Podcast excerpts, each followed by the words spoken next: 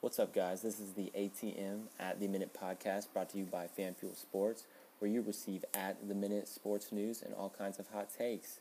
Today, I want to make an announcement about our new mailbag.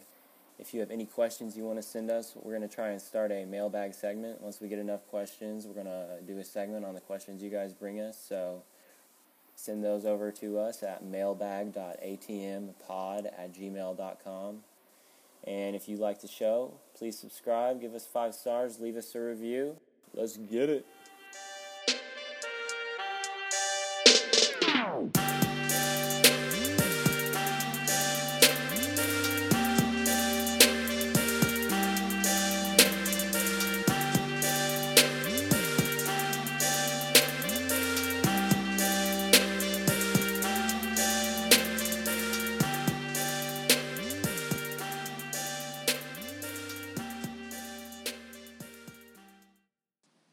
What is up?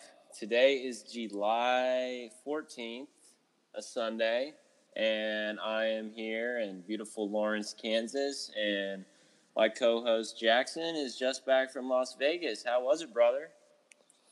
It was fun. It's about the best I can say. The financial outcome was not as good as we hoped, but it was a lot of fun.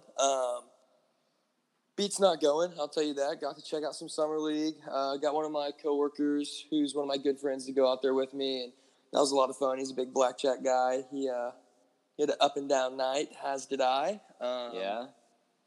Yeah. Should we just get right into it? I mean, I don't know how many of our listeners listen to people like Bill Simmons or Ryan Russillo, but a week or two ago, Ryan was out there in the summer league and he was talking about how one Monday morning he was walking around the Vegas Strip at 8 a.m. looking for an Ethernet cable, and had a rough day, and I feel like the day I had today was somewhat similar to that. Should I just get right into it? You want to start there, or yeah? Should I? How do I get there? I mean, I lost a lot of money. That's we're getting there at some point. So let's just start from the beginning, or what do you think?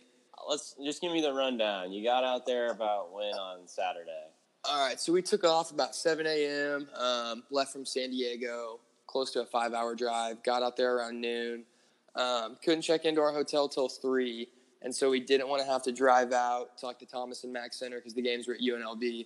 So we didn't want to have to drive out there, drive back, check into our hotel, and mess with all that. So we decided to just go ahead and stick around and do a little bit of gambling and lock in some parlays, make a few bets on the basketball games. What sports took the Celtics? Did you go to? We were at MGM Grand, so took the Celtics, hammered the Timberwolves. I like the Timberwolves over the Mavs a lot. Didn't think the Mavs had hardly any talent. I mean, Jalen Brunson wasn't playing, and that's not even a high-caliber draft pick of theirs. They traded all their good picks for Luka, and obviously Luka's not playing, so Okogie and Keita Bates-Diop were playing for Minnesota, so I told my buddy we need to hammer the Timberwolves, and then that hit. Parlayed a couple of overs. I had New Orleans and Miami, parlayed that over with the Celtics and the Grizzlies over, so that hit. But my 5 original parlays I made, that was the only one I hit in the beginning, so that was rough. So we had to go back after that. So first we get out to the summer league, and what game did you go to first? So first game we got out there for Pelicans Heat, and that was pretty cool. I mean, Alexander Walker played great. I saw he had 34, 5, and 4 steals. Yeah, he had a massive game. We got out there, and I think at halftime of that, or maybe I don't know how long into the game it was. I don't remember exactly, but we watched for a good 45 minutes or so, and then that was in the big gym. And that one holds 20,000, so it wasn't anywhere close to full, really. Mm-hmm. And then the smaller gym, they had the Knicks and the Wizards. And the Wizards are one of the teams I took because everywhere I read Hachimura was still going to play. And sure enough, Hachimura did not play. Mm. And, I thought even if he doesn't play, they've still got Mo Wagner, Isaac Bonga, a couple of those guys. The Laker outcasts. Yeah, the Laker outcasts. But they've got some solid guys who can go win a summer league game against the Knicks, who have been pretty pitiful. Yeah. And so I didn't really think about it, but the other gym that they had only held about 2,000 people. And so when we were going in there, it was right after halftime of the Knicks and Wizards game, and everyone was trying to go in there. And, I mean, like hundreds and hundreds of people were trying to pack into this tiny little 2,000-person gym. For the Knicks, it was like a Wizards? High school gym. Yeah. Oh, okay. You said you just left that. You mean the Heat Pelicans? Yeah, my bad. We left the Heat Pelicans to go to the Knicks Wizards. Okay. And because the Knicks Wizards, it was like the consolation game. They weren't still in like the summer league bracket because they had a losing record. And so everyone was in there trying to watch R.J. Barrett, Kevin Knox, Mitchell Robinson, because go figure. Iggy. You know, most of the teams didn't play. Yeah, Iggy too. The real Iggy. Iggy Brazdeikis. Yeah, the white Iggy. He looked great. But, you know, most people wanted to go watch RJ and those big names. And, of course, the Knicks are still playing all their big names when most teams aren't, go figure. But we ended up getting in there, got to see the second half. We were like 10, 15 rows up just because it was such a small gym. So it was cool to be in there. We got to watch that. And then Coby White and the Bulls were coming up next. And they were playing the Magic. The Magic had like Emile Jefferson and a couple other guys, but not really anyone I was super interested in watching. And saw the first half of that game, and Coby White really didn't look too good. Chandler Hutchison didn't impress much. Really weren't too dazzled with that game, but a bunch of people left after the next game, so they were just there for R.J. Barrett. Yeah. So we got to jump up to, like, the third row. So, I mean, I was, like, right there. I could have yelled at Coby White, and he would have turned around and looked at me. Bro. Wow. I didn't know what you were doing at first. I was like, whoa. But, yeah, man. I was hoping to see him have a little better game. He didn't do too much. He wasn't very aggressive. I think he had like 7 points, 8 rebounds, 8 assists, something like that. We left that game at halftime just because it wasn't too crazy. And the Heat and Pelicans were going into overtime. So we got in there in time to watch the end of that. Pretty cool. And then hung out for a while after that. And I believe the Nets game was starting. Trying to think who they were playing, but the Nets were one of the teams we had too, just because Jared Allen, Musa, the Bosnian guy. I don't know why a lot of them were playing, but they were. Theo Pinson. Kirk, so I told Pinson, him. Janan. Who were they playing against? Trying to think. I don't know. Let me check real quick. I saw Jared Allen had 28 and 10 and said, boy. Dude, he had more than that. He had, I think, 30-something. He went off. And let's see here. The Pistons, that's who. The Pistons don't even really have anyone. Svi with the dirtiest cry. They had Svi and one or two others, but so we took the Nets, and one of our bets, we went back, and after halftime of the Nets game, we went back to the casino, and one of the bets I had made, I had the Nets, the Timberwolves, who played later that night, and then I had Federer. And we'll get to Federer later because that's where it starts to get interesting. But had good old Roger. We got him at plus 170, so we figured might as well throw him in there. That, you know, that's a toss-up to me. Who's going to win that match? What all did you have in it? So we had the Timberwolves, money line, plus 120, Federer, plus 170, and then we had the Nets covering at minus 2. And so hit the Nets. We're back. We got there before the Timberwolves game. We got back to the sports book, and I kept telling my buddy, I was like, man, the Timberwolves are going to blow the Mavericks out. I like the over also. And he asked me about the Houston game, and I was like, I don't know. I kind of want to stay away from Houston. I don't feel great. And he was like, well, if you got to pick. He's like, I need to make up the losses we've had, because we did a little bit of gambling just between games and, you know, killing time, and neither of us had won any money. I'll put it that way. That's how you win money, everyone. You double down when you lose. Remember that. You just go make a big old 3 or 4 team parlay and throw $20 or $30 on it, or more if you're really losing. But thankfully, we only needed $20 or $30 on it to get back to where we were at and be in a good position. And so we decided to do. He went with a 4-team parlay. He had Houston, the over, Minnesota, and the over, and I just went with Minnesota, the over, and Houston. And we watched that game at a bar and ate dinner out there, and that was pretty great to see Minnesota close that out and get the over. And then we were finally in decent shape, you know, went and cashed that out, made a couple more bets. And then we decided after that, we're like, let's go back to the hotel room, drink, hang out a little bit, get ready for the night, get ready to kind of go out and decide what we were going to do. And we didn't really know what we wanted to do. I think at that point I'd lost 100, maybe 200 gambling, but I'd won quite a bit on sports that day. I think I made a little over 100 on basketball that day, and my buddy, I think, was up. He was about back to even. He bet a little bit more than I did on the games, and his 4-team parlay hit, and that helped him a lot. So he was about back to even, and we decided I was going to go play Texas Hold'em. I had about I think I had around 200. That's all I was going to spend that night, or let myself gamble at least. And had that much, and decided to go ahead and sit down at a roulette table.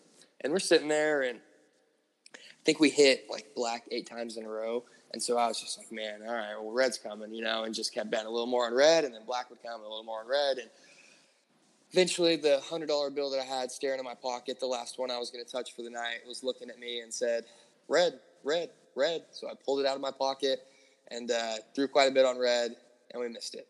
And then we were working to get back to even at that point, and got back to even, and up and down at this roulette table for like an hour and a half, and we end up going broke at the roulette table. And so it's about midnight, 12:30, and my buddy played. I think he was playing $25 blackjack, and went south on him also. All the money we made on the Timberwolves and Rockets was quickly gone. And so I had a parlay. The last leg of it was Federer. I think I bet 20 or 25 on it. So it was. Wait! Before you go into the Wimbledon. Right. Were there any standouts from some of the league? Oh, yeah, my bad. Really, I completely just skipped over. I was so focused on how much money I lost. So a couple of the guys I really liked. Who was your favorite out there? Alexander Walker looked really good. Stood out in person. Alexander Walker looked – I mean, it's ironic because it's his cousin, so it's probably I just think this. He looked a ton like Shai Gilgeous-Alexander, just the way he played. He looked a lot more like a facilitator than I thought he was going to be. I thought he was more of a true two, but he kind of looked like a combo guard and maybe even more of a one, which would be pretty interesting to see because they kind of already have Drew and Lonzo there. And I don't really know where he'll get minutes and work his way into the mix, but he's got the talent. Rough game today, but looked really good yesterday. I think that gives him a lot of versatility. I agree. He's 5'6", pretty good wingspan, or 6'5". 6'5". Wow, that's close enough. It's about the kind of day it's been, my friend. Just got out of the 7-hour you've ingested a few things the past few days. No, just lots of water and food. Stayed nice and healthy out there. Yeah, so he's solid. I think he'll definitely get minutes. I don't know how many minutes, but he'll be in the mix for sure. Another guy on that team. Sorry, I keep talking over you, but another guy on that team I really love, Jackson Hayes. That's who I was going to ask you about. Yeah, seen him on TV a bunch. I was a little bit surprised he was still playing. Thought they'd have shut him down by now, but he looked awesome. He looked really athletic, and he looked like he could guard any position, and he looked like he's about 25 pounds of muscle and a year or two of experience away from being a real dominant player in the post. And I think he's going to get a jump shot too. He looks coordinated and athletic enough to pick up a pretty good, 20, 24-foot jumper and be able to at least knock down open shots at the top of the key. They're running the pick and roll, and his man gives him some space. So I think that could be huge. A couple other guys. I didn't get to see Okogie in person. We didn't watch the Timberwolves game there just because it would have been like 7 hours out there. And, I mean, it was fun. It's just not enough stars really to spend the entire day out there when you're in Vegas and don't have a whole lot of time. But Okogie looked really good. I was impressed with him, and I got to see the white Iggy play a half, and he looked as good as he does on TV. I think he could very well work his way into the Knicks starting lineup at some point this season, but that's not saying a ton because they don't have much, especially on the wings. But yeah, those guys really jumped out at me. Have you been able to watch much the last few days? I didn't catch a whole lot yesterday. I've been impressed with Carson Edwards. I saw he signed a 4-year deal. That's pretty cool. He lit it up. We had the Celtics, so we were really pulling for him. But he got us the over, and that got one of my parlays, so that was all right. I can't complain too much. I hope he turns into like the next incarnation of Isaiah Thomas for the Celtics. I was thinking like Lou Williams type player. I don't think he's ever going to be a starter in the league. But I would love for him to be a guy that comes off the bench and could easily give you, 20, 25 in a couple of quarters if he's hot. Somebody that you just throw out there and get him some shots and see if it's going to be one of those nights where he just can't miss. Yeah, no, I didn't understand why he fell in the draft so much. It's like we've seen this over and over again. A guy who can get a shot behind the three-point arc at any time is so valuable in the NBA right now. It is, but on defense, he's just kind of a liability, and I think a lot of people value him with this ceiling around like Nate Robinson level. I think he's a guy that fans are going to love. He's going to be exciting off the bench. He's going to give you 15 to 20 good minutes. But when it comes to crunch time, do you really want to have him on the court? And just say you're playing the Warriors or Rockets, do you really want to have him out there guarding Westbrook or Harden or Steph or Clay? You know, that's where I think the issues come into play. Well, we just saw Fred VanVleet do it, and he was half the offensive player that Edwards was. He's a little bigger, though. He's a little bigger, but yeah, I agree. Anything's possible. I'm rooting for him. I think Edwards is really more like 5'10 or 5'11, and I think VanVleet's probably 6 foot, 6'1", 6'2". But I kind of like that comparison. What about Taco? Taco didn't look very good to me. You saw him though in person. I saw him walking around for a split second. Everyone, like, it was funny. Everywhere you go, it's like, even the little kids are like, "Oh, Taco's out there!" Like you know, like it's Michael Jordan or something. It's like literally just because he's tall. He didn't play much. We got there right after that game ended, so I didn't get to see him play in person. But watching him on TV and what I'm seeing this summer league, I just don't. I don't. He might just be too tall and too uncoordinated to make it work. I don't know. We'll see. I mean, he's young and there's a lot of time, but I didn't feel amazing about him. Any other summer league guys that really stuck out to you? Any other? Coby White, your boy. He was disappointing. Like I was saying, he didn't dazzle me. I was hoping to see a little bit more of him in person. Not worried about it. These guys have bad shooting games, especially transitioning up to the pros. So it doesn't surprise me to see that. I don't really have anyone else. I wanted to mention Alexander Walker and Hayes, but you know, Clark has also been playing. I was upset I didn't get to see Clark. He's Brandon Clark out of Gonzaga. Just to clarify, still one of my rookie of the year sleeper picks. If his odds are over 50-1, I might have to put at least $10 or $20 on him. I think that team's going to have to win a lot of games if he's going to win Rookie of the Year, and he's going to have to outperform Ja. You think that's possible? Yeah, I think Clark's more ready right now. I think Ja's more in a position where, yes, he's going to get a ton more touches, obviously, and his ceiling's way higher. But I think Clark's way more NBA ready right now, and I think if you throw a really good four at him right now and say, all right, hold your own, don't get exposed, I think he'll be fine. I don't know if Ja can do the same. I think Clark's a couple years older also, and he's like 23. Yeah, he's way older. His body's filled out. His vertical's insane. He's just a freak athlete. I think he'll be fine. I think he's a guy who very well could average like 15 or 16 points, 11 or 12 rebounds, a couple blocks a game, and have like, you know, 60% shooting from the floor, something like that. If he gets a three ball, the ceiling goes infinitely higher for him. But, yeah, I still like Clark a lot. You know who he reminds me of? Who? I'm trying to think. Give me like 5 seconds to think. All right. 1, 2, 3, 4. Amari Stoudemire? I see that with the athleticism. Yeah, that's all I had. I just thought of fours who were athletic. No, I think you might think this is crazy, but Draymond Green, Zion, Brandon Clark, I think those guys are all in the same mold. I think they're all going to bring similar things to the table. They're fours that can push it, and they're reliable with the ball in their hands in transition. I see that for sure. Draymond's always jumping, getting little tip-ins, crashing the glass. Clark is going to be an animal sprinting down the court for tip-ins, lobs. They're incredibly active coming around screens. Yeah, like all three of those guys, I think, obviously Draymond's had a great career, but I think those other two are going to play in very similar roles, and if they ever play for a contending team, that's what it's going to look like. They're never going to be the number one, maybe even number two scoring option. I think Zion, you know, he probably will be if you – we'll wait and see on that. I'm a little deterred after the summer league stuff, but it's hard to say after such. It's really nothing, but not a real sample size. No, not at all. I definitely agree. I think Clark's got a ton of potential, and I think he's somebody that is ready to go right now. I think I was really surprised he went 21 because I get he's older and his ceiling might not be as high as a lot of the younger guys. But some of these teams, you know, a team like Boston, that they're trying to kind of reload and go at it right now, and they need depth and guys who can contribute right now, especially a big. He's sitting there just I don't get it. You know, he's a guy who's ready to play 20 minutes right now on a competitive team, not just on a bad team like Memphis. No idea why they took Romeo Langford at 14.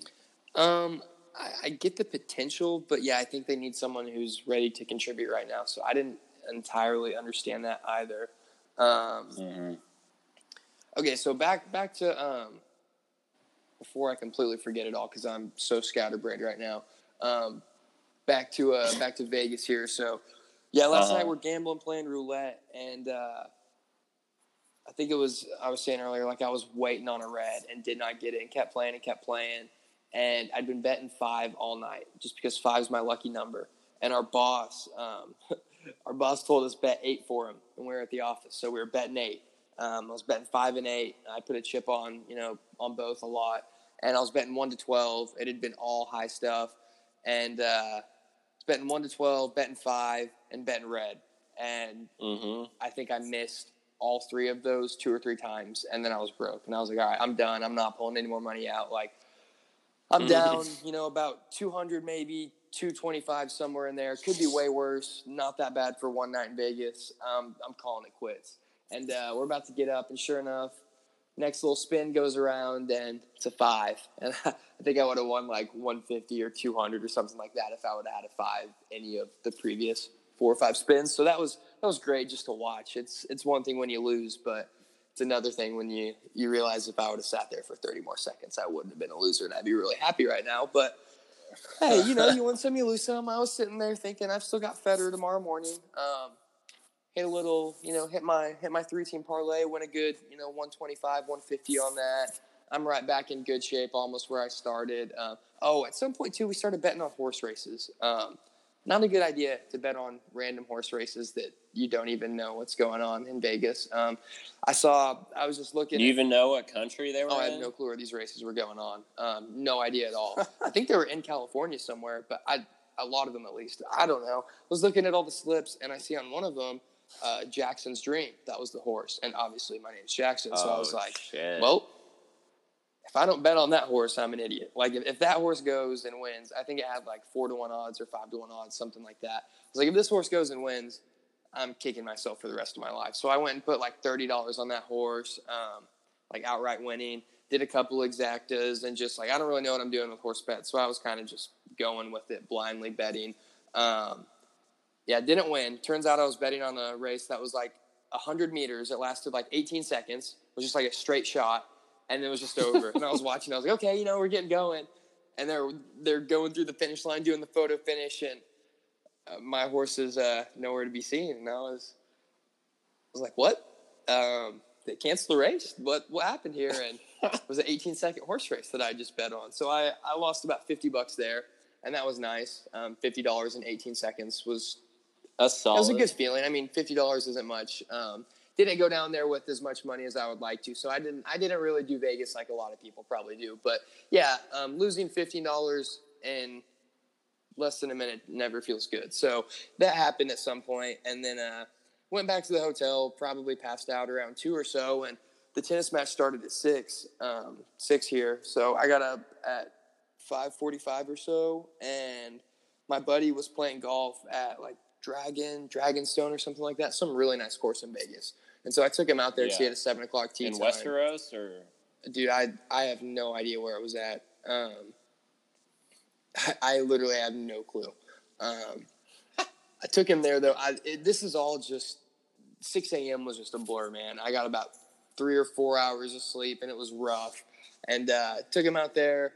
Came back and watched the first couple sets in my hotel room, and I was like, all right, the sports book at MGM Grand's about to open. I'm just going to go down there and sit in the sports book and just watch the rest of this. And got down there, and there was like 3 or 4 people watching the game or watching the match originally, and everyone was rooting for Federer, obviously. It was a lot of people. And so first I'm walking over to, walking down to the sports book, and just walking by all the tables and stuff.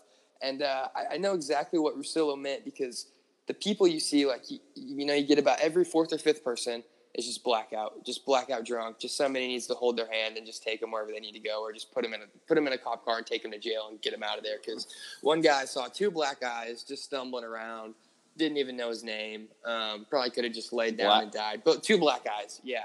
Just no idea what's going on. Looked right through me. Had the 1,000-yard stare. Then you get a couple older people who are drinking their coffees, you know, like the 50, 60-year-old women who are, like, getting their Vegas vacation in, you know, waking up at 7 to go gamble. And they got their Misty 120s. Yeah, and then you have the people, it's like half the people out there who are just, like, head down at the table, holding themselves up with their hands. Obviously, have been there all night. They just read, like, they're just screaming, I lost so much money, and I'm leaving Vegas today. Cause, like, it's Sunday, you know? Like, I'm leaving today, and I have to make it all back. And you see these people just pushing the chips to the middle. Just no hope. Just no hope at all. Some of them still ordering drinks, and they just look like they walked out of a funeral. And they need some Kleenex, and they need to take a melatonin and go to sleep for about 48 hours. And I didn't quite fit in with those people. Or some Ambien. Yeah, they needed something other than what they were getting at those tables. And so I kind of related, you know. I didn't quite feel that bad, so I at least made it back to my hotel room and slept a little bit and didn't stay at a table from, you know, sun up to sundown to sun up. So that was nice at least. But, yeah, I see what Russillo meant, and some of these people just, like, walking around looking at me. I was just like, get out of my way. I'm trying to see this tennis match, you know, just, like, getting through these people. And Federer wasn't playing too great. He's kind of dominating the match, but he was just making so many mental errors and just mishitting balls. Just beating himself, really. He was dominating the game, but just beating himself. And I was irritated. I was walking over there trying to get in the sports book. The plan was, you know, hopefully Federer pulls it out for us. And I think my buddy had about 250 on it. I had 125 or so on it. And the plan was we hit those, throw a couple more bets down today, maybe go back to the horse races and try and get lucky. And then there you go. Maybe play a little blackjack and get out of town in the green. That was the plan there. And so it was starting to go south. And Federer wasn't looking too hot. And so I decided I was going to move seats, you know, the good old, if someone's playing good, you got to stay where you're sitting type thing. I decided to move seats, switch the mojo up, time to make some stuff happen. And cross my legs. And I'm sitting there with my right leg crossed. And Federer starts playing better. And he was behind Joker pretty much the whole game. And he lost the second and third sets. Yeah, and he lost them 7-6, and he controlled both of them too. And right. I got in there in the fourth set. So I start crossing my leg in the fourth set.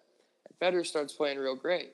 And it gets to the point where about an hour later, Federer's, you know, just neck and neck with him. They're just going back and forth. And eventually they're into the final set, and my leg's still crossed, and my right foot is just falling asleep, and I have to go pee. And, I mean, this match is just going on forever. It's like at the 3.5-4 hour mark at this point. I'm feeling really good about Federer. My buddy's out on the golf course, and I'm just giving him updates like every 10 minutes, just pumped. Like, just thinking, you know, we're going to pull this off. Like, we're going to get out of Vegas in the green somehow. Like, I can feel it. Today is a great day. And it's just taking so long, I have to go pee. And I go pee and come back, and things have gone south a little bit. And I was like, oh, no, I've just messed up the mojo. What have I done? You know, sit back down, and it's still really not going well. I put my leg back up, and Federer turns it around. And they were, I think, it was almost a tiebreaker. So they were in the last set just going back and forth. And Djokovic kept getting ahead. And then Federer, every time he'd get to serve, he'd catch back up. And every time it would be his service, he would just dominate. And so eventually he stole one from Joker when he was serving. And I was like, holy cow, Federer's going to close it out. He's serving. He was right there. I think 3 or 4 points in a row, he had the chance. All it took was just that one last point. Just finish it off. Like, he had it. He was right there. He lost back-to-back match points. Or he had 2 match points, right? He had 2 or 3 match points. I don't know if it was 40-love or 40-15, but he was in control. The crowd was going nuts, and it was looking like it was going to happen. And I'm standing up. You know, everyone's standing up. My legs are uncrossed, and I'm not even thinking about it. And he blows it, and he ends up losing. And, I mean, not loses the match, but he blows the point, you know, over and over. And but then that essentially was the match. Yeah, exactly. He needed that. When he lost that, it was like, holy cow, he was right there.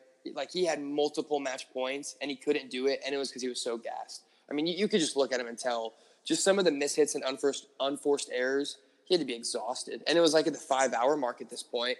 And so I'm starting to get a little irritated, and I have 11 o'clock checkout. And it's like 10:45, you know, it's like 10:50, and I'm like, oh, I really want to watch the end of this match here. Like, there was like 100 people in the sports book at this point at MGM Grand watching, and it's like 90% people that bet on Federer, and a lot of these people needed him to win a lot more than I did. I think a lot of people, this was their get out of jail, you know, make all the money back that I've lost this weekend type thing. And there were some people rooting hard for him. And so the Joker had 4 or 5 people in there rooting for him. And they would start cheering real loud too, you know, because we were just all being obnoxious rooting for Fed. And it was kind of getting a little testy going back and forth. And then I got to the point where I was like, you got to be kidding me. I have to go check out. Like, I have to get out of the hotel right now. And, like, I need to go turn my keys in and stuff. Or, you know, I do not want to mess around and mischeck out and get hit with some fee or something, because I'm not looking too good in the financial department right now after the last night. And so I end up walking back to my room, and I'm watching the tie break in my room. And I think this was actually when you text me, you know, you're like, hey, you know, when do you get back in town, trying to record tonight, you know, blah, blah, blah, like. And I was not having it. I think at that point you realized it was... Yeah, you weren't. I was not in a good mood. And Federer ends up losing, and I got to go pick my buddy up from the golf course. And I was pissed off. I was hungover, tired, hadn't slept, just watched a 5.5-hour tennis match and lost the money I thought I was going to win. Woke up at 6 a.m. for this, checking out of my hotel, about to get caught in traffic in the 110-degree heat and drive 7 hours home back to San Diego. I was not in a great mood, but you know what? It's all right. You win some, you lose some. It was a lot of fun. Got to witness a historic tennis match. Excuse me.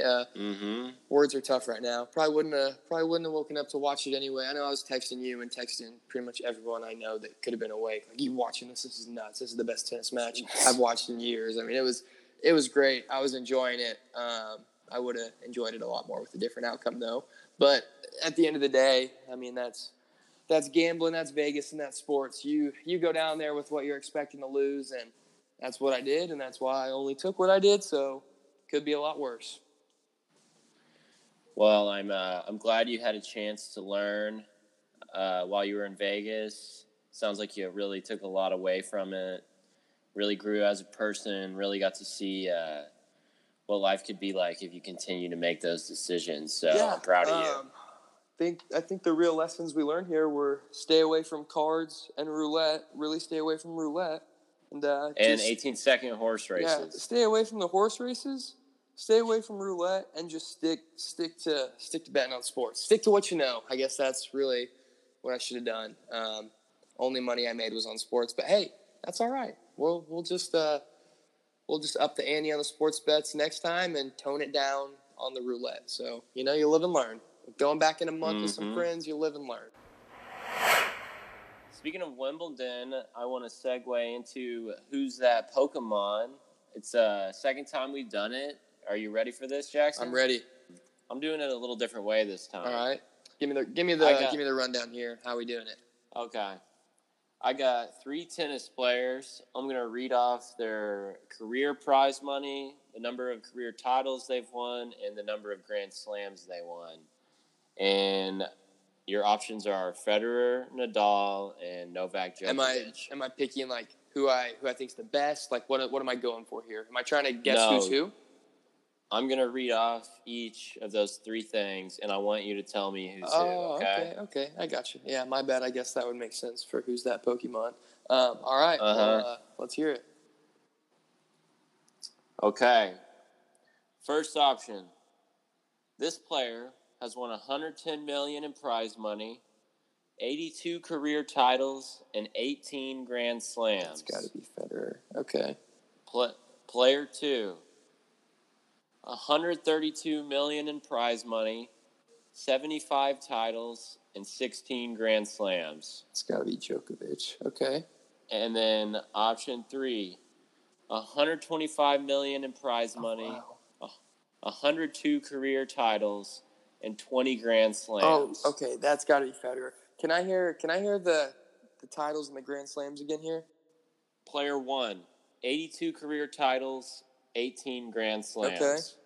That's Joker. Player 2, 75 titles and 16 Grand Slams. That's Nadal. Injuries haven't let him play as much. And then, all right, we're going Djokovic number 1, Nadal 2, Federer 3.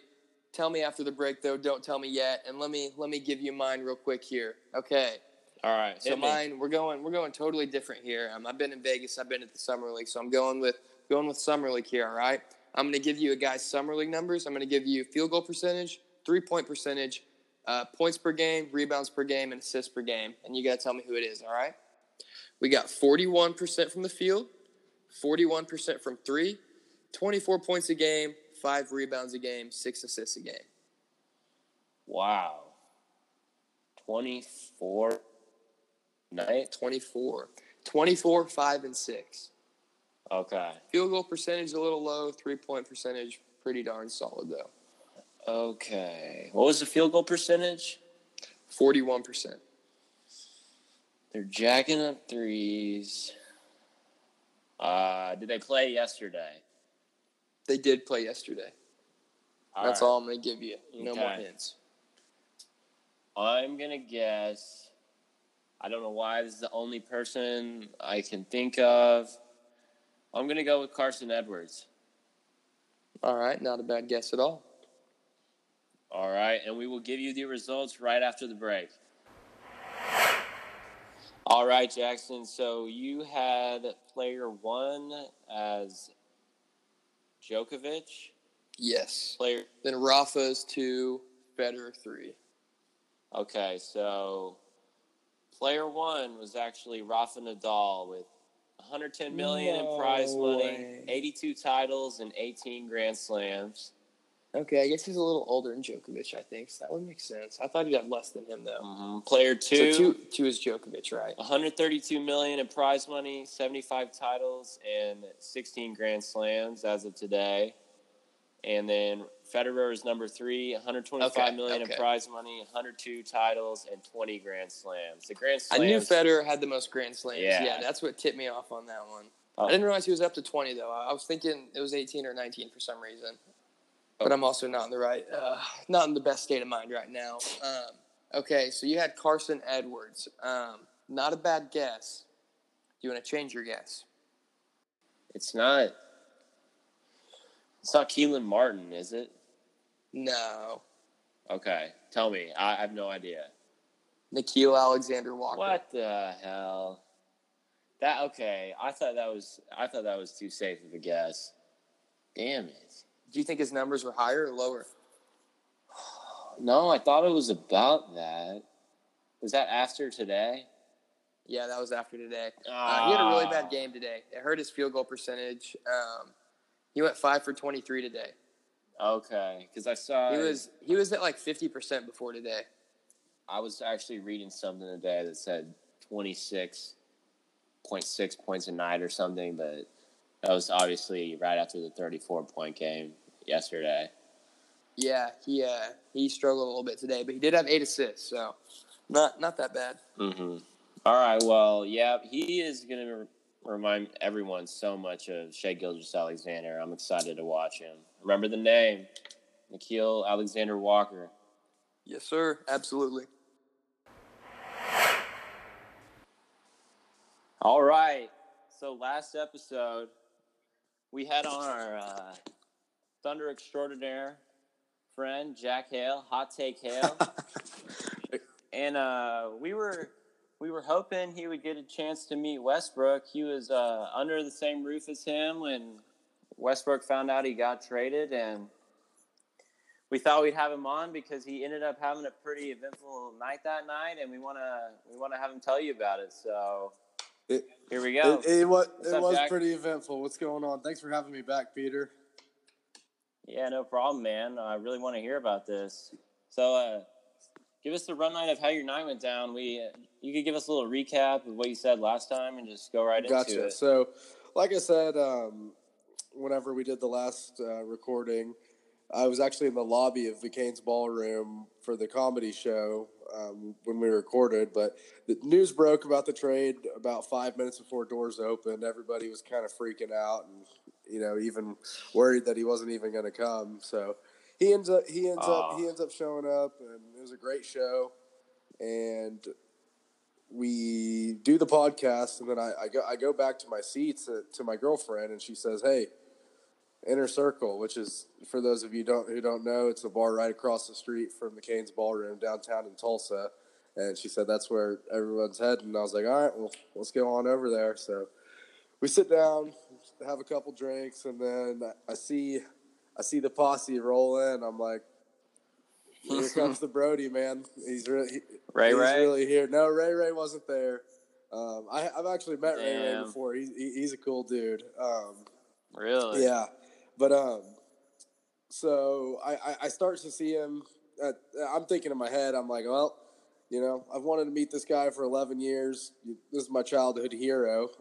You know, I'm going to shoot my shot and go say what's up to him at least. And we get to the point where I see him already start to shoot people down for pictures and stuff. So I knew that wasn't the route I was going to take.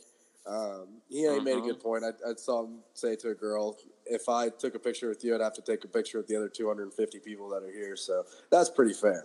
So fast forward, and I'm waiting on a drink at the bar, and I look to my left, and about 5 feet away from me, I see this guy sitting on his phone. Lo and behold, that's Russell Westbrook. So I'm like, I go, hey, Russ, you know, I'm not looking for a picture, an autograph, or anything. I just want to let you know that I really appreciate everything you did for Oklahoma. It's been, you know, a pleasure to watch you grow as a player, especially whenever, you know, I grew up as a kid looking up to you. I wish you the best in Houston, you know, yada, yada, yada, everything you would say. He said, you know, I really appreciate that, man. Got a good dap up in. And fast forward about an hour later, there's an outside little courtyard at this bar, and I'm out there doing my little dance. I'm out there doing my little dance move. You know, the drinks were flowing, had a little liquid confidence going. And all of a sudden, someone throws their arm around me, and I look up. I'm like, holy shit, this is Russell Westbrook. And I threw his arm around you? Yeah, and it was they were bumping YG. You know, he was getting hyped for the West Coast. Yeah, what song? I can't even think of it. I was just in the moment.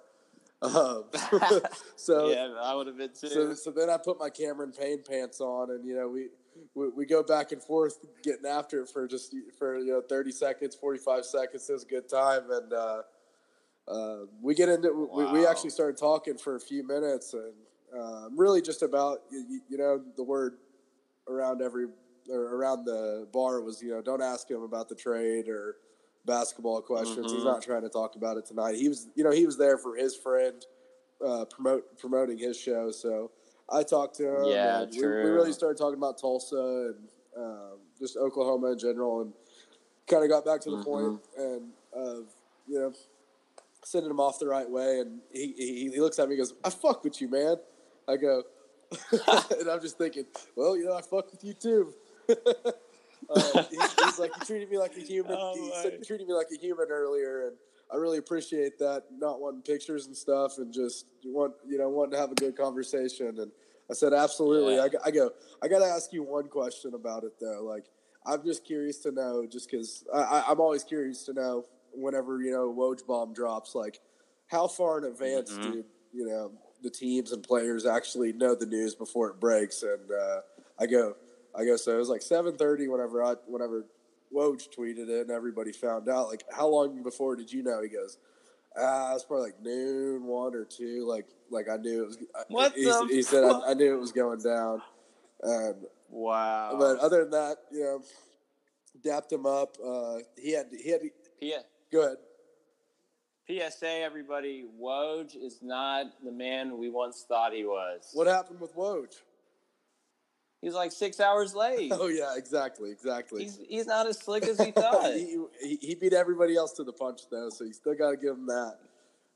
That's true. Either way, I started talking to him about his basketball camp he had at Bishop Kelly High School the next day, and it's about 1:30, 1:45, and, you know, I know Russ is a big poker guy, so I'm sitting there like – you know, I try to persuade him into going and playing poker out at River Spirit, and he wasn't about it at all. He goes, man, I gotta wake up early and do this camp, bro.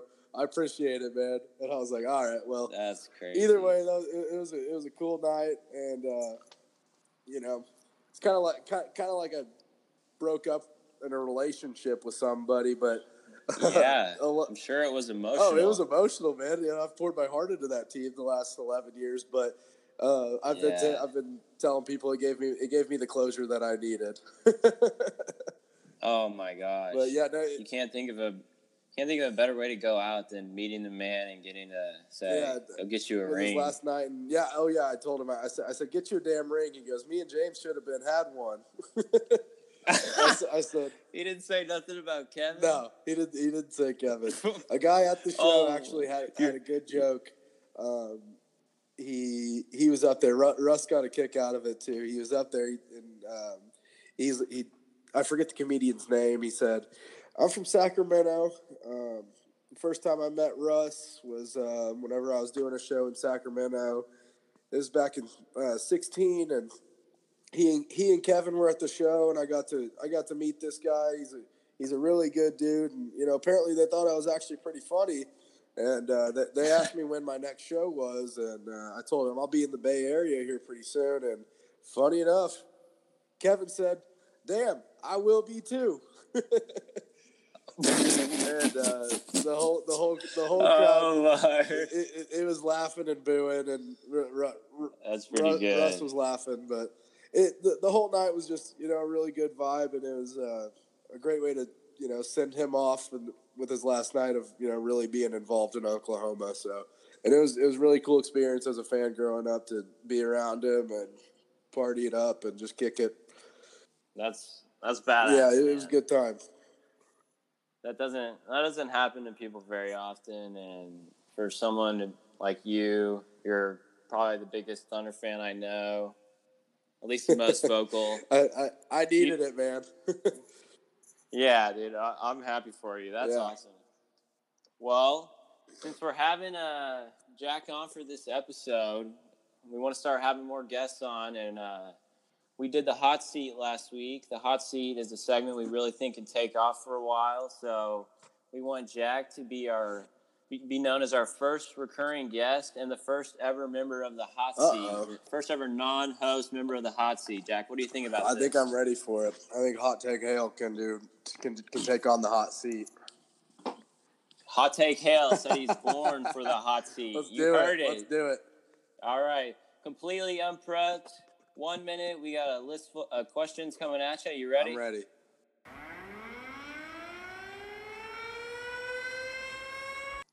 Most wins as a rookie: Kyler, Haskins, Daniel Jones, or Drew Lock? Haskins. Who's the hotter athlete? Brooks Koepka or Jimmy Garoppolo? Koepka. Early Heisman pick. I got to go Hurts. Worst owner: James Dolan or Robert Sarver? James Dolan. Fantasy football #1 pick. Zeke. Alvin Kamara. Ooh, okay. Fantasy football sleeper. Sleeper, Josh Allen. Wow. Favorite college football player of all time? Favorite college football player of all time? Jason White. Who's your World Series pick? Dodgers. I think they finally get it done. What's your favorite Boulevard beer? The Rattler. Oh, you heard it. The Rattler. The Rattler's the favorite pick. It's funny. I was at the Royals game today, and it was the first time I ever tried it. So that's funny that you asked that question in the hot seat. There you go. On the hot seat, the Rattler, #1 pick. It was a great beer. I was very happy with it. It was great, refreshing for a hot summer day. Did the Royals win tonight? We left. I didn't even check. I probably watched 10 pitches. But the Tigers were killing them, and we left it. The Royals came back. It was 10-8. I'm pretty sure the Tigers ended up closing it out and getting the win. Well, that's too bad. Yeah. Dang it. I got to catch two of the best teams in baseball today. It was awesome. There you go. It slung down some beers. Exactly. All right. Well, Jack, that was fun. Glad you got to come on and tell that story and hop on the hot seat. So it's good to hear from you. Yeah, absolutely. Thank you very much for having me again. Yeah, no problem. We'll try to have you back on soon. All right. Awesome. You have a good one, Peter. Yeah, you too. Have a good night. All right.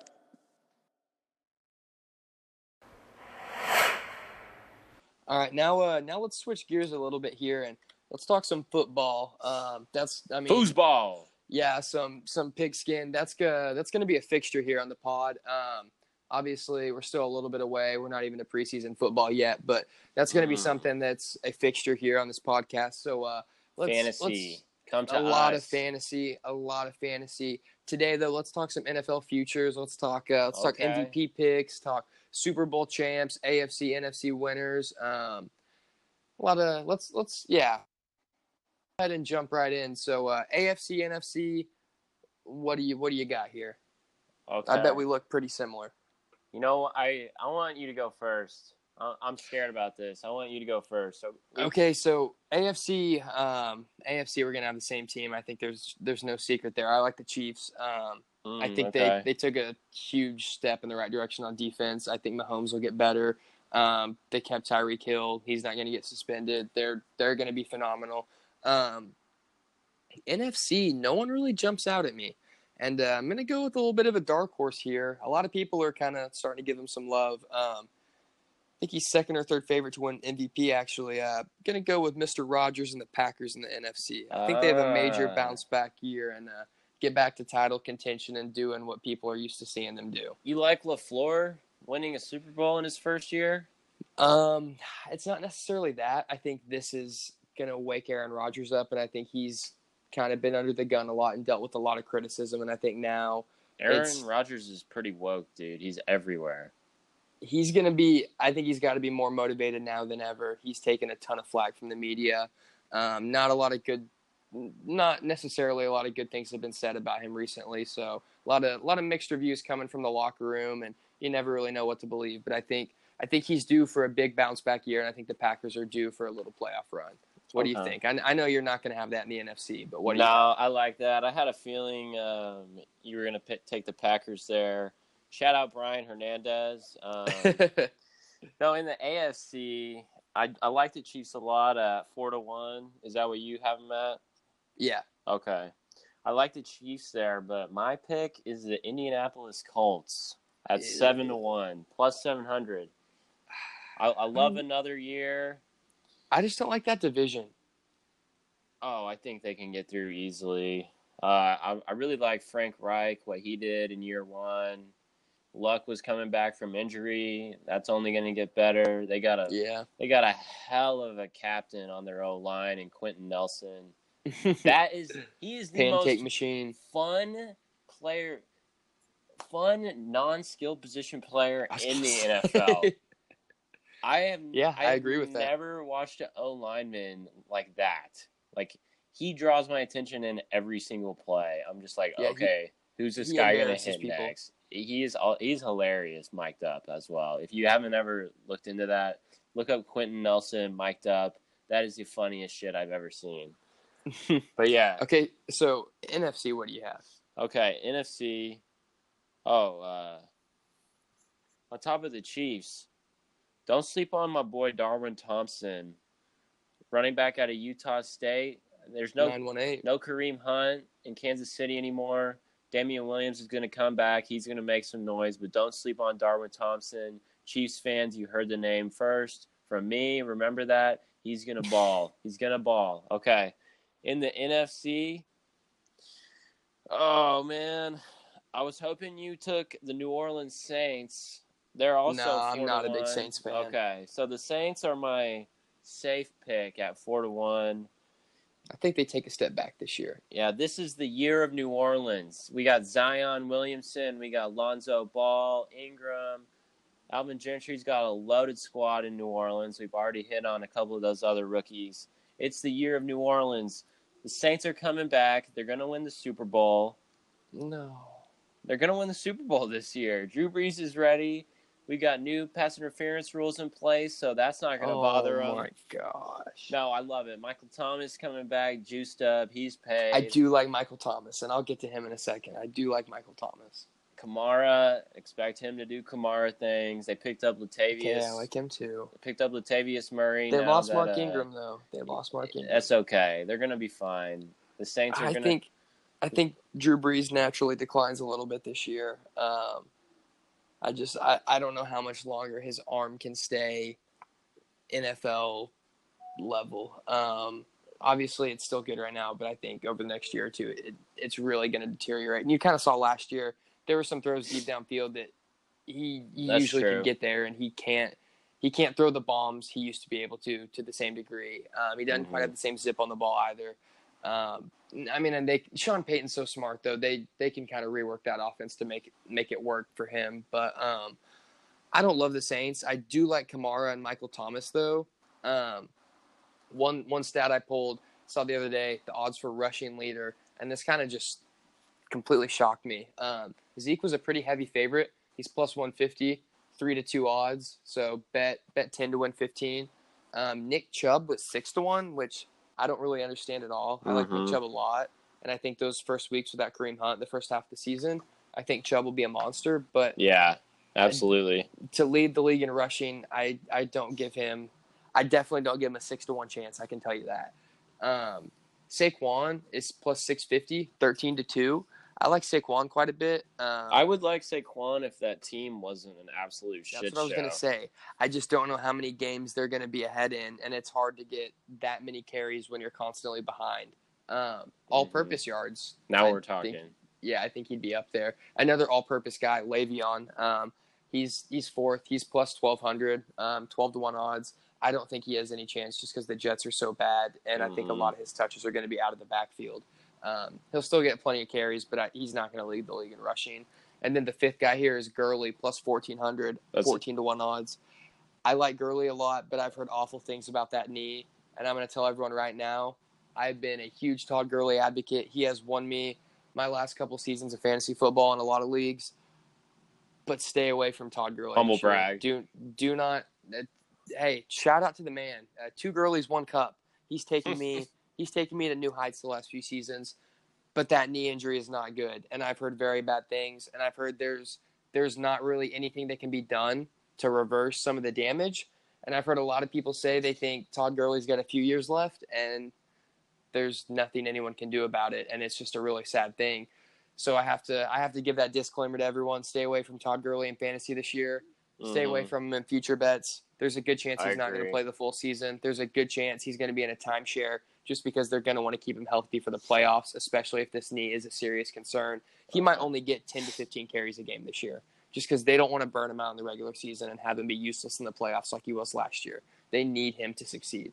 But there's a couple other guys that weren't on that list that I think would have a chance. I think Kamara would have a chance more than anything just because Mark Ingram's gone. And Mark Ingram was really the ground and pound guy who was getting a lot of the hard kind of between the tackles carries. You think he's got a chance in Baltimore? No, Mark Ingram. Oh no, I think Kamara has a much better chance in New Orleans because I think his carries are going to go up. Latavius Murray is definitely not the quality of back Mark Ingram is, and so I think Kamara's role will go up quite a bit. I think they're probably going to try and get him to put a little bit of weight on, beefing up a little bit, running between the tackles a little bit more. And I like him to have over 1,000 rushing yards. That probably isn't going to be enough to get it done, but I think he could get close. I think if the full odds come out on this and he's like 40-1, I think he's worth looking at. What do you think about the rushing leaders? What's your take on that? You think Zeke's kind of a lock? I know Zeke is going to get the ball fed to him. You know, I'm glad you asked me that because my dark horse NFC champion is my Dallas Cowboys. Let's go. 10-1, plus 1,000. You look at the rest of the NFC. They're going to go 8-8. You look at the rest of the NFC. Who's going to make any noise? The Rams are taking a step back. The Vikings have Kirk Cousins as their quarterback. Philadelphia is the only other team who I think has a realistic shot outside of New Orleans, Chicago, and Dallas. I don't see it from anyone else, unless the Panthers finally bounce back and Cam. You don't think the Packers have a chance? Okay, I do like the Packers because of Aaron Rodgers, but I don't think Matt LaFleur is going to get him all the way to the Super Bowl again. I mean, I'm sorry, but every time I hear that name, Matt LaFleur, I just think I Lost. What was Sawyer's name in there in Lost? Did you watch Lost, right? No. Oh, I know there's Jack LaFleur. Jack, all right, LaFleur. Locke, people who watch Lost, they'll get the LaFleur reference. Keep going. Sorry to interrupt. No, you're good. I really like Dallas as a sleeper to win the NFC. Don't pick them to win the Super Bowl unless you're an idiot. But NFC... I'll take you to the bank betting against Dallas anytime you want. I'll tell you that. Well, Dak is eager to prove that he's worth $30 million a year. Amari Cooper is going to come back. Dak's eager to prove he's an average NFL quarterback who's massively overpaid. That's another topic for another time. Amari Cooper, a whole offseason... learning the offense, getting accustomed to that. Maybe you can get a whole half season of him being healthy, but we'll see on that. Amari? Yeah, when was the last time he played 16 games? Like 4 years ago was rookie year? Oh, God, I don't know. Don't make me look it up. Dude, he's banged up every year. He's had a lot of concussions. He is. I wouldn't bank on him being in the lineup every game. Well, regardless, I like the Randall Cobb pickup from the Packers. That's another weapon that Rodgers doesn't have. And don't give me some two-minute spiel about how he's declining. I don't need it. How many games has he played the last three seasons? Like 15 total? It doesn't matter, dude. It doesn't matter if he's not on the field. What's he going to do? I mean, the reason the Packers got rid of him is because he can't stay healthy. No, he'll be there. He's going to make some plays. All right, Michael Gallup, he's going to develop into a greater deep threat next season. Cole Beasley. He's gone, isn't he? He's gone, man. He's in Tennessee? No, Buffalo. He's going to go rap in Buffalo now. Why did I think Tennessee? If you didn't know it, Cole Beasley has a rap album on Apple Music, Spotify. I've seen a video before, and he's actually not that bad. Yeah. I was afraid it was going to be very cringeworthy, but it was actually pretty cool. Another Little Elm guy like R.J. Hampton, that kid. I didn't know that either. Yeah. No, I just like what the Cowboys have been doing. You know, they drafted another O-lineman. They always have depth there. That's going to look really nice for Zeke's rushing leader outlook. I just like what they're doing. I think they're going to come ready to play next year. Van Der Esch coming off of a hell of a rookie season. Yeah, y'all finally don't have the excuse anymore of, oh, well, Sean Lee's hurt. Of course we're going to go 8-8. Yeah, so tired of hearing that bullshit. Oh, man. Van Der Esch, Jalen Smith, two of the best young linebackers in the game. I'm really excited about the Cowboys this year. Don't overlook them as a value pick to win the NFC. That's what I'm saying. All right, man. I could argue with you all night on that. So let's move on from that. You got any MVP picks you like? I actually got a couple.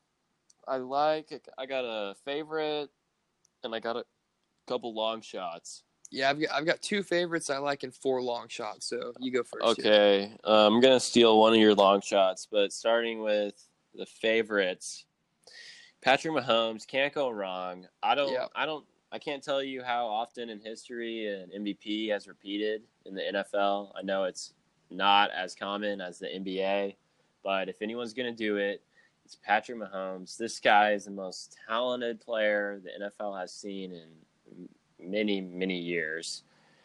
I mean, every single game he's making some crazy highlight. He's going to get probably 40 touchdown passes again easily. What do you think? You like Mahomes there as a favorite? Yeah, I mean, I don't really – I would say stay away from this just because I think Mahomes is the obvious pick. And you think wait a few weeks into the season, get him a better odds? Yeah, I don't think it's worth it at 4-1 right now, just because there's so many other players. I don't think there's that many that realistically could win it, but I think, I feel like 40 to 50% sure he'd win it, but I just don't think 4-1's enough for me to go throw money on it. Maybe if he dipped down to like 6-1 or 7-1, I'd say, yeah, go throw a chunk of change on that. But 4-1, you're just not maximizing your profits too great there. Depends on how good you feel about it. I mean, if you think he's damn near a lock if he stays healthy, go for it. But yeah, I'd stay away from MVP. I like Rodgers at 8-1 also. Oh, I saw 9-1 on Rodgers. I didn't see that. Okay, we must have looked different places. I should have checked while I was in Vegas, I guess. Yeah, I like Rodgers also, but health's kind of a question mark there, and I think it's going to depend on how far the Packers go. I think Mahomes and Rodgers, for both of them to win, they need to be, you know, top of the AFC and top of the NFC. Zeke at 60-1 is a long shot I had. Wow. I think if he's gonna, and I don't know, you know, I I'm not sure. I think I got this from the Action Network, actually. So pretty reliable. But 60-1, I mean, if he's that big of a favorite to lead the league in rushing, I don't see why they're going to have him at 60-1 MVP. Because, you know, if he rushes for 1,500 yards. And when the Cowboys win the NFC. Yeah, that's not going to happen. But if somehow that were to happen and, you know, he were to rush for damn near 2,000 yards or have, you know, 2,000 all-purpose yards, something like that, I think he has to be in the MVP conversation. Another guy, complete long shot, Kamara at 80-1. Kamara and Saquon at 80-1. I think they're both guys that could have close to 2,000 all-purpose yards, rushing and receiving. And I think it kind of depends on their team's success. If the Giants are able to go like 9-7 or 10-6 by some miracle and maybe make the playoffs, and Saquon's just carrying them, I think he has to be at the top of the MVP conversation. Worth a look at 80-1. Mm-hmm. And then Kamara, I think his role is going to go up, and I think he's going to have a monstrous season to the point where you have to at least consider him at 80-1. I mean, he's one of the most effective players in the league, and everyone knows that. And his role could have just gotten exponentially bigger. I don't know how much of a role Sean Payton is playing for Latavius Murray. I don't know if maybe they're going to try and keep Kamara from running between the tackles too much, keep him healthy, not let him get banged up. I know he's had at least a concussion or two. And then the last long shot I have, you know, another Saints guy, Michael Thomas at 100-1. Wow. I feel like he could just have a crazy good season, and you never know. Throw $10 on it and go win $1,000. You never know. I think you know, that'd be awesome. I just think that Breeze would be more likely to win if Thomas had that type of season. Yeah, a wide receiver's probably not going to win an MVP in today's day and age of football. But you never know, man. I mean, if Michael Thomas just has a completely historical season, you know, does what he usually does, leads the league in catch completion, and, you know, has some of the fewest drops in the league, I think. Mm-hmm. I think he's got a very good chance to – Maybe throw his name in the conversation at some point if the Saints are, you know, 14-2 or something like that. Mm-hmm. Some crazy season, set a bunch of records. You know, I think it's going to take obviously a record-breaking season where he sets all kinds of records at receiver for the Saints and maybe even breaks some NFL records. But yeah, hey, wouldn't put it past him. That guy's an animal. Well, I'll go through a couple more I thought were pretty interesting, and then we can move on to the hot minute. What do you think? Sounds good. Yeah, sounds good to me. Okay. Baker Mayfield, 11-1. What do you think about that? I think if it were 25-1, I would feel a lot better. Yeah. I think they're going to be really good, but I look at him next to Mahomes and Rodgers, and I think Mahomes and Rodgers have just as good, if not better, teams around them, so they're probably going to finish with higher records. And I think they both just have a little bit better arms that are going to have better seasons. I think Baker's 2 to 3 years away from being MVP conversation, but I think he's going to have a really darn good year. Mahomes did it in his first full year starting. But Mahomes isn't Baker isn't the arm talent Mahomes is. I'm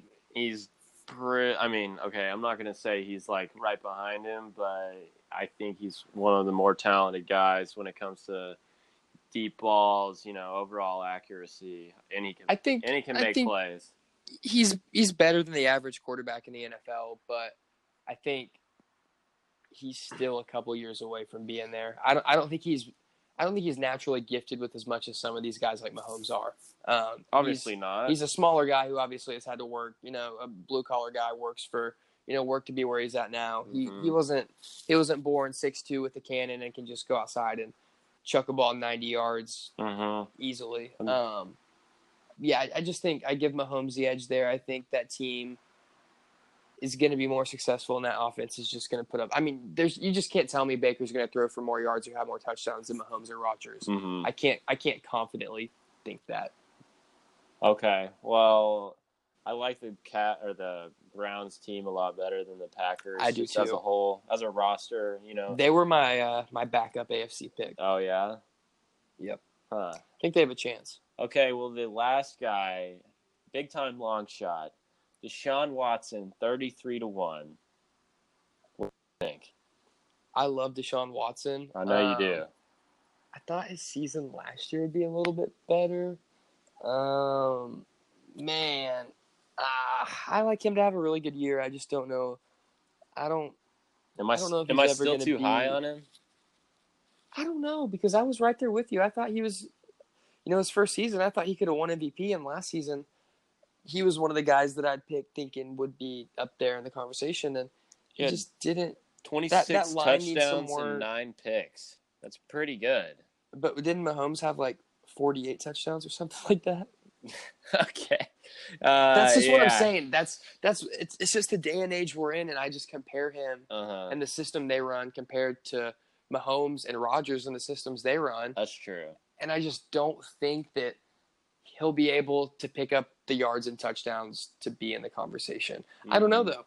If Houston makes some big steps on offense and can stay healthy, maybe so. But I don't think their offense is there quite with some of those other teams. And then if they win, Big Cat will cut off his pinky.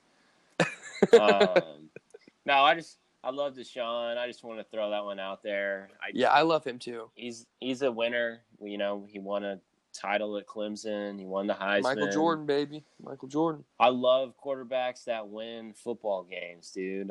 You know, Baker. It's crazy how that works. Baker was in the same mold as Deshaun, the rightful #1 pick. I think the same thing's going to happen with Kyler. So we can put it out there. You're saying you're not a Mitch Trubisky fan. I'm hearing that correct. You don't like Mitch Trubisky. Don't respect him because he didn't win at North Carolina. That's what you said, right? Okay, you're not going to win shit at North Carolina anyway. I like hey, Mitch. I like Mitch a lot, but the number of balls I saw fly like 5 feet over people's heads last year it scares me about Mitch going long. Like he's the most popular. Speaking of MVP picks, he's the most popular MVP pick in Vegas right now. I think he's like 12 to 1 or somewhere in there. Last I saw. I don't like ballpark that range.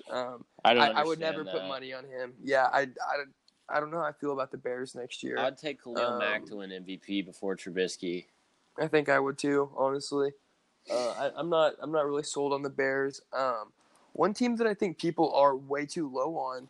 I saw Vegas. You know, I was just looking at the over/under they had for a lot of the NFL teams there, and the Cardinals were at 5 games, and I'd be willing to bet quite a bit of money that the Cardinals win 6 football games next year. I think David Johnson, Kyler Murray, Larry Fitzgerald aren't going to let that offense be bad enough to lose 13 football games.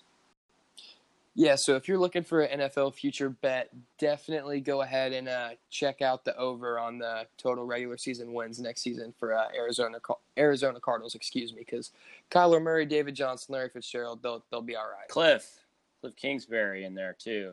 Very true. That offense is going to look rejuvenated. Whole lot better than last season. All right. So there you have it. There's our NFL future picks as of today, July 14th. And it is time for the Hot Minute. You ready, Jackson? Oh, man, I hope so. Okay. Here we go. Right after this.